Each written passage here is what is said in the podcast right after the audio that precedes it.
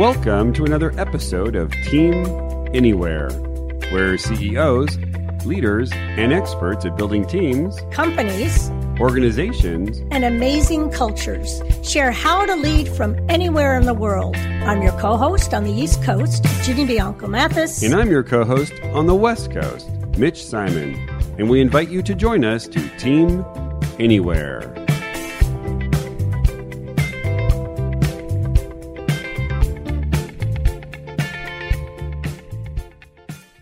Today on the podcast, we're delighted to have Kim Clark Pakstys, board member, interim CXO, and expert on mergers and acquisitions. M&As have been on fire for over a year now during this pandemic. Kim shares with us her experience with successful leaders who've been managing difficult mergers through patience, resiliency, and empathy. You'll learn how clarifying decision making, specifying roles, developing systems, but most of all, getting all people on the same page is crucial, not only for newly merged companies, but also vital to teams anywhere. Welcome to another episode of Team Anywhere. I'm your co host, Dr. Virginia Bianco Mathis on the East Coast, and I'm here with my fabulous co host, Mitch Simon, on the West Coast.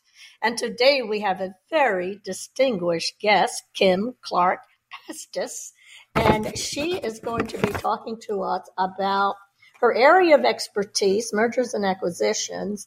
And she also um, is on the board and governance chairman for the Easter Seals in the greater Washington, D.C. area. area. And um, she was managing director at BDO and managing partner for strategic organization solutions. And she often is guest speaker, panel moderator. Hello, Kim. Welcome. Hey, Ginny, thank you so much. I really am glad to uh, be with you amidst today uh, to talk about uh, M&A and this hybrid world. It's exciting oh, times. Fabulous. Thanks so much. So to start off, let's get a little personal. How has this um, affected you? What have you learned? Uh, how are you operating the same or differently uh, given this whole experience that we all have tried to navigate? And I think it's probably ebbed and flowed every three months from the time we were uh, sent home until uh, today as we're slowly emerging. Um, and I'll say oh, there's been different lessons in each in each era of that. I was actually just uh, communicating with someone who I had shared the last night before lockdown, judging a um, a cocktail uh, contest uh, for a for, for, important for a consulting company. It was a very important stuff. Um, but then just reflecting on how different, you know, things are. You, we would never do that again today where you're doing mixology. So I think um, my big takeaways are, you know, patience. I think patience has always been a leadership quality that one maybe I've struggled with, and I've learned uh, the importance of of it, and uh, not only just from my own personal perspective, but how pace and how you come to things and the ability to reflect for reflection um, is really important in all the work that we do personally and professionally. Um, I think that another one I'll say is resilience. I've always kind of thought because I um, have moved around a lot, done a lot of many different things, um, personally and professionally as well, that it kind of meant just keep moving and keep pushing. And I think it's really more about to be able to keep moving and pushing and progressing, you have to have that time for rest to be able to build in. And sometimes always going forward isn't um, as successful. So resilience, I have a, a new definition for, and empathy. Um, really, the idea that every time you um, walk into a room these days, and especially in a hybrid world, you have no idea, you know, who and what the scenario is of the other people that you're engaging with. And that was true in the before times. Um, and in some ways, I think we might think we know more because we're looking in people's living rooms, but we really don't know what's gone on just that five minutes before. And I think it's so important in everything that we do from a leadership perspective. And um, so those are those are my takeaways. Wow, that, that, that, those are great. Yeah, patience. I well, uh, everything you said. The patience um, has been a big one for me. Uh, the empathy for sure. You know, we don't even we don't even have anymore the walking down the hallway prep, right? We're just on. So uh, right. uh, yeah, thanks for sharing that. So, how has this affected your world of mer- mergers and acquisitions? What has happened in the last, you know, year and a half with with with that very strategic uh, task that folks may or may not Yeah. have been accomplishing? So, so I think it, it has been varied um, in different markets. It's been varied for different size organizations. It's been varied um, whether you are a strategic or you are in private equity.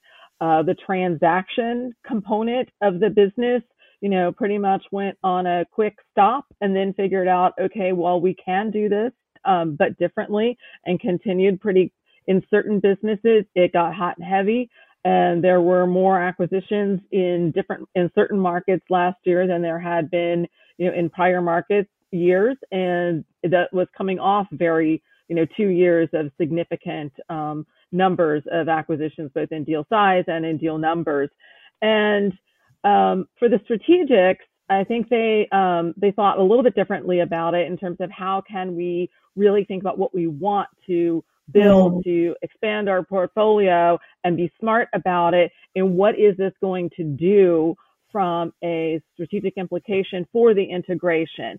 And people actually were um, putting during that pause time while they may not have stopped all of the transactional getting ready activity with the lawyers and the bankers et cetera some of they were using some of the the pause that they were trying to figure out what they were going to do to be very intentional around are we is this an asset buy?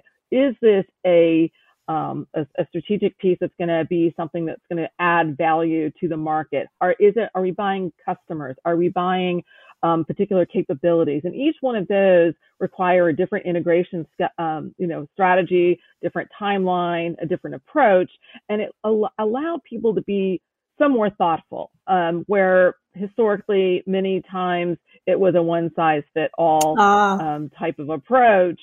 Um, people were were thinking about it because the world was changed, Yes. even though some of the things might not have really changed um, in terms. But it gave us a great opportunity to um, bring leadership, um, you know, theories into the conversation. Wonderful. Um, and yes, just as you said, then the reflection was also then being quote unquote imposed on Right. what kind of strategic decision is this? Whereas before, yeah, they just jump in.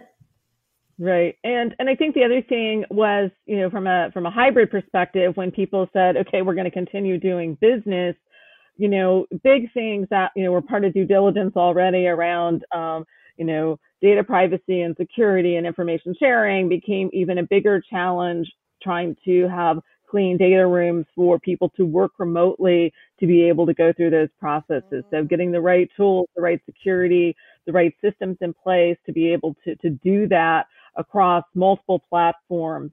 So were there discussions about all right, let's let's um, acquire this company or let's merge with this one over here. Were there are discussions about? Oh, wait a minute. Our culture is we want um, everyone to be back in their seats in September, but your culture is they're already all uh, working out in space, right? how, how did that come up, if at all? So I think those are probably tertiary conversations, and I think it's something that's really important as people start to think about, um, you know, what are those different levels of, of conversation around culture, right? Because culture is how people behave, and um, and it's something that I would say, quite honestly, a you know a year ago would not have been part of the conversation, and certainly in early scenarios that you know that was a real estate conversation. It wasn't about a culture. Um, it was a cost of doing business conversation. It was a risk management. Yes. It was a where are we in the market? How are we serving our customers? Those are all important things. But now, as you look at, are we coming back as one culture, which comes back to, you know, are we one brand, one set of people doing all things together? Or are we going to create a, a, company that really has a bunch of different um, ways in which we operate and different brands are going to do different things based on how it is that um, best serves the market that they're serving. And those were the questions that were starting to happen as to do we have to be all things to all people or can we really differentiate our strategies from both cost synergies as well as what are the cultures that each one of these organizations needs to be successful?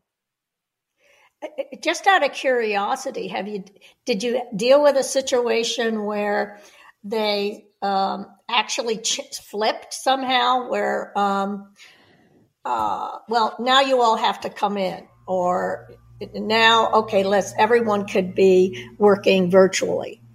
Um, yeah, so what are you think, seeing? Yeah, yeah. So I mean, I see a lot of companies who had always been you must you know, have yourself in a chair and that's how we count you. That's how we manage you. And maybe some who were starting to try to do things a little bit different. Um, many of them are, are quickly going to let's do hybrid. Um, and and need to think about well what does that mean how do we help people do that because there certainly are parts of you know um, different generations different types of um, work that you know is more easily transitioned to hybrid than others. On the other hand, people have been doing this in many cases, not everybody, because I've worked with some companies that people had to be in the office every day, even though we were, you know, they were essential workers of different types, right? So, so we think about, you know, we think about that different, but I think it's much more now about what is the work, what is the culture we're trying to to define, and, and what is the ultimate goal of you know bringing these organizations together? Are you really trying to combine and create one culture? And I think that uh, those different decisions make um, inform how much engagement you're going to have. And I think it is really important for organizations to uh, be very clear on decision making, right? I mean, I think that's the, one of the most important things that happens. Who's going to make the decisions? When are they going to happen? What do we expect people to contribute to? and what do we expect that we've already made and what do people expect that we've already made decisions on when we're asking for input so that they actually trust what it is that we're um, yes. asking and we're doing it in the right way because there, i will say in this in, in, the experiences that I've had and the way that I like to, you know, lead these types of efforts is there is a fair amount of engagement, but we're very, very clear on don't ask anybody something that we either don't care about or we're not going to be able to respond to because that, you know, it really erodes the trust. Also, um, be really clear about the roles and what levels of the organization are going to have responsibility for what pieces of uh, either the influence of the decision or contributing to what we think. So um, space a, is a, really good example of that because there were several times um, during uh, everybody, at least in the areas, um, a couple that I have were, have been working over this time, you know, have been in places that were more or less, you know, closed down with, you know, certain people coming in and out. And so we did want to get a sense. And there are people who are in New York, or people who are in Washington D.C., or people who are in Seattle, people mm-hmm. in the um, Silicon in um, San Francisco specifically they either moved away and were not even in those areas while this was going on and were mm. working someplace else or you know we're there and we're like we are not getting on a, on metro we are not getting on public transportation we're not interested in this until we have a better understanding of what's going to happen and especially then when you think about what was going on in this summer in the cities yes. last summer that added additional complexity um, and people were asking a lot of questions. So not only last year were we dealing with, you know, a shutdown, but we're also dealing with some some social questions um, that I think were also people were asking about engagement. I mean, there was a lot of real um, interest from leadership on who are we going to be going forward, and again, that empathy, that reflection, that thinking about, you know, what is the culture we're trying to create um, provided the opportunity for specific questions. Um, and again, can you, at the right levels. yeah. Excuse me. Can you give us an example of um, a company that you work with and what they what they struggled with and what they actually decided was the culture they, they were going to come up with? Yeah, I think that's great. So, um, I worked with a, a, couple of government contractors who, in, in, general, you know, think that they're pretty much the same or very mission driven, right? Mission driven is what you hear. I'm like, well, okay, so what does mission driven mean? It's not just do what your customer wants. It's mission driven. You want to serve, you know, and so some people it's, you know, we're the war fighter or we're helping the health, you know, we're, we're helping provide specifically for, you know, the healthcare community. So in two examples, I can say, you know, we were like, so what does that mean to really service that, that group? And you've got technology people, you have researchers, you have, you know, um, service providers, you have policy people, you have all of these different types of employees who do very different pieces of work to support those types of businesses and support those those missions of the government that are so important. So what is it? And so in in many cases, the example came down to the acquirer. I, I will say for the most part, I work with um, strategic acquirers our private equity firms who are pretty clear on what that platform is that they're building. So there's not a lot of shaping, but it's what do we want to make sure that we don't lose in the process of the values that we've said? How are we making sure that if we think that we bought a, a company that has shared values, everybody seems to think that they do because they looked at the piece of paper and they say the same words. So what is the exercise that we go through? And so we actually do um, spend time going through what do the words mean? um, when you say this word is your value, and, and we find frequently things like trust, things like respect, they have different value. They, they mean slightly different things, or the behaviors are different. Accountability is specifically one. Um, and I would say accountability is the one that I've heard, especially over the last year, people getting really clear on what they mean by that. Um, and also um, something that's not uh, in your value statements, but something that is um, was very important is the pace at which people are going to work, especially when you are bringing um, smaller companies into larger companies, really rationalizing, you know, how are you going to do the things that you need to do to keep that small company successful at the pace it needs to go, at the technological advancements it needs to do, while you're bringing it into what they feel is a behemoth of an organization. Oh yeah. Could you, could you give us an example of a company that you brought together, and what were the issues on um, on you know going faster versus going slower, and, and how it impacted the people on the ground? Yeah. Um, so specifically, um, there was a lot of you know a five hundred million dollar um, large, very respected organization that had been in business for a long time and it had very specific ways in which it did things. And it acquired three different companies of very different sizes. Um, one significant of over $100 million and another two, two smaller ones um, who were all very used to um, moving fast, saying, you know, apologizing and, and moving on. Um, they didn't have, um, their systems were, were good, um, but they certainly weren't as rigorous and didn't um, look at risk in the same way as the other company did. Right. Um, and so there were a lot of questions around um, who gets to make decisions.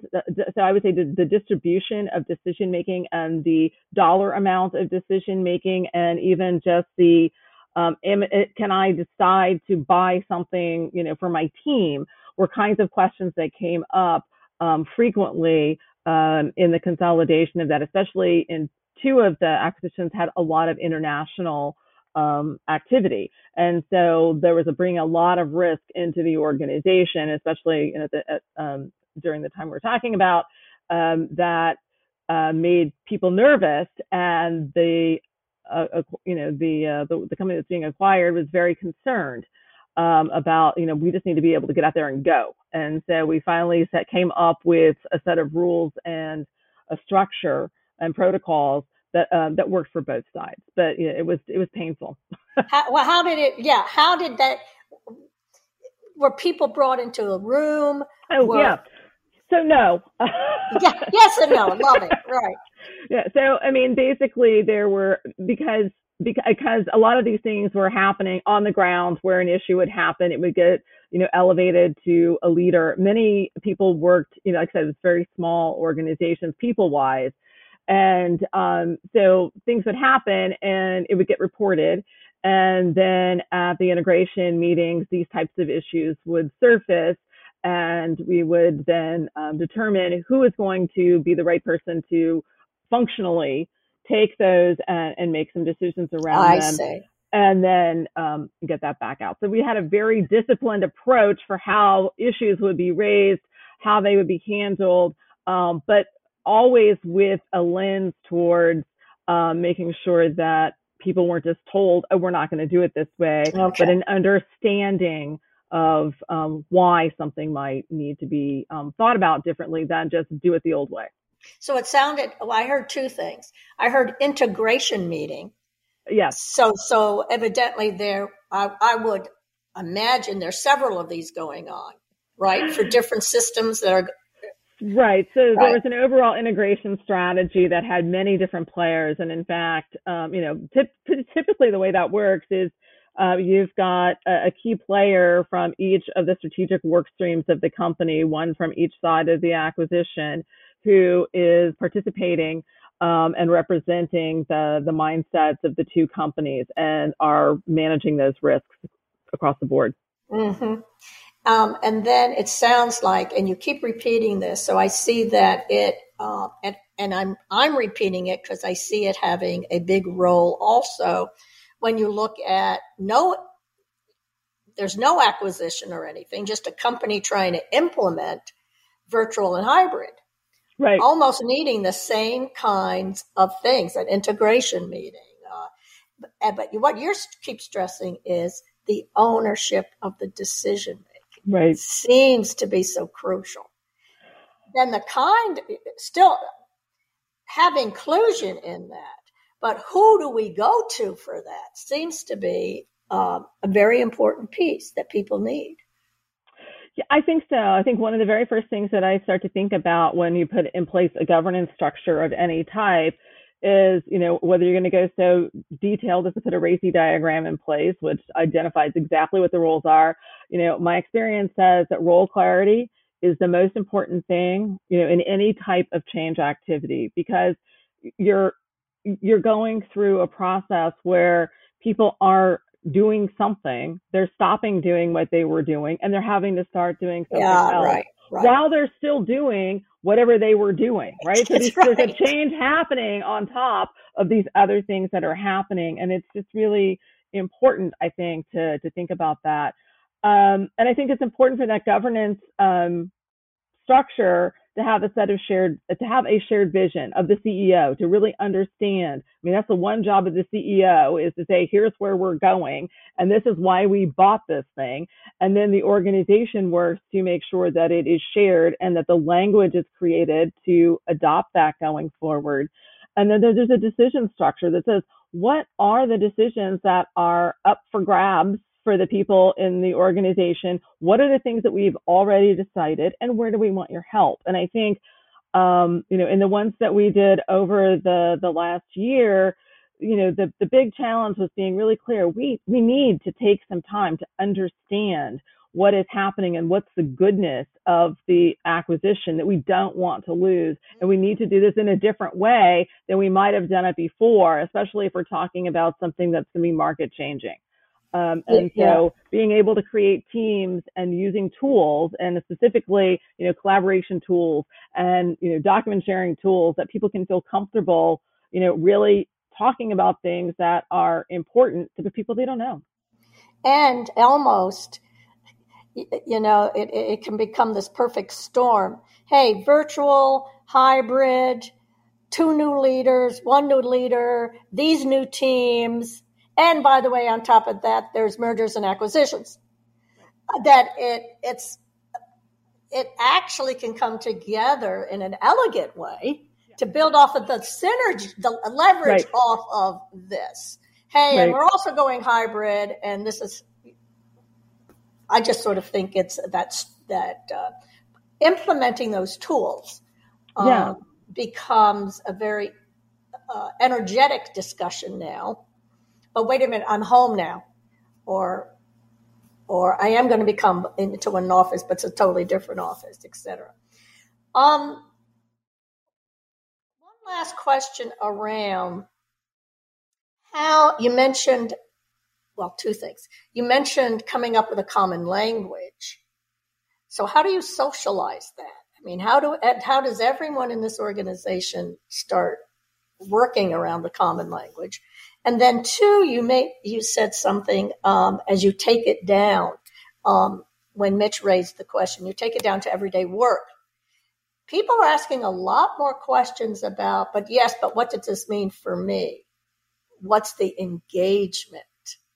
You said you're finding more of that now, and we're finding that's a trend um, around the voice of the people. um, what can you share around those last two themes? Yeah, I think um, I'll, I'll, start with the voice of the people because I think that um, is so important. And I know that, you know, one of the things that I've always found helpful is to take a pulse and not something that is so complicated that it takes a lot of time. And again, not something that's going to stir up additional questions or concerns, but a simple way to get a sense of where, how people are feeling, um, what's on their mind, what is keeping them from paying attention to the work they should be doing, and what is um, you know, and what could what else could be done to make the transition easy for them. And really, three to five questions, and do that every six to eight weeks um, is really important to help and that you can do that for whatever kind of transition. But specifically, I think with mergers and acquisitions, it's really important and be testing people along the way. Do you Very know what good. your role is in this new environment? Yep. Yep. Excellent. Well, I really was looking forward to this, uh, especially uh, that that piece where I see it. It's sort of all coming together in, in um, a perfect storm, needing to to borrow um, some of this new energy that's happening because of the new cultures. And two, something that we keep doing. We're doing strategy, we're doing mergers, we're doing acquisitions. How might that all come together? And, and you brought that to life for us. So, how can people get in touch with you? So, you can find me on LinkedIn at Kim Clark Pakstys, or you can find me at kimclarkpakstys.com. And that's K I M C L A R K P A K S T Y S.com fabulous. And um, we, of course, will be posting all of this as our listeners know, so they can um, see that right on the screen, listen a little from tidbits uh, from this, and also go to um, the accompanying article that will be attached to your podcasts. Um, Mitch, uh, well, thank you, thank you, Kim, and thank you, Ginny. Thank you. And uh, this has been a delightful conversation to uh, understand how to uh, integrate two companies through mergers and acquisitions with some great additional tools on how to do it when you're not even uh, integrating or, or merging and, and, acquiring. So we learned a lot today. So thank you uh, to Kim. Thank you to Ginny. Again, thank you to our listeners. If you've loved this podcast, please share it out with your friends and colleagues. And we'll see you next week on the next episode of Team Anywhere.